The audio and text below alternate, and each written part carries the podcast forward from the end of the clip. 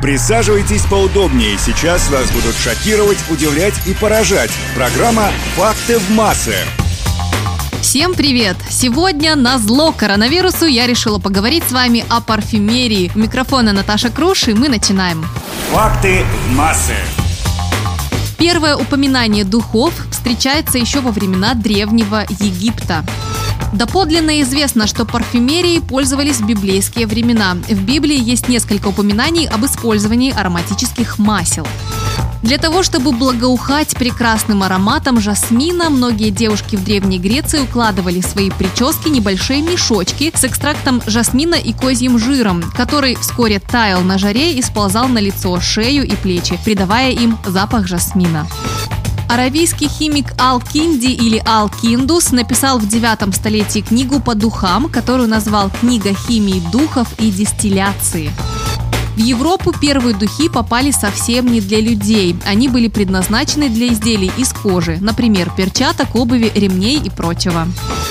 В Европе первый наиболее известный парфюм в современном стиле был создан в 1370 году для королевы Елизаветы Венгерской. Духи были сделаны из душистых масел в смеси с алкоголем и были известны как венгерская вода.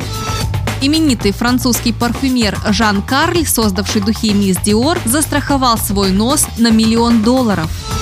Настоящие духи состоят из парфюмерного спирта и ароматических масел. От их количества, сочетания и концентрации зависит и сам аромат духов и их цена. Например, в знаменитых Шанель номер 5 смешано 80 ароматных компонентов. По парфюмерным меркам это довольно много. Герберт Уэллс был не слишком привлекательным по внешности, но вопреки этому пользовался большим успехом у дам. Секрет – использование парфюма. Многие его завистники интересовались у его поклонниц, чем же он их так привлекал, и однажды женщина им ответила «Он же пахнет медом».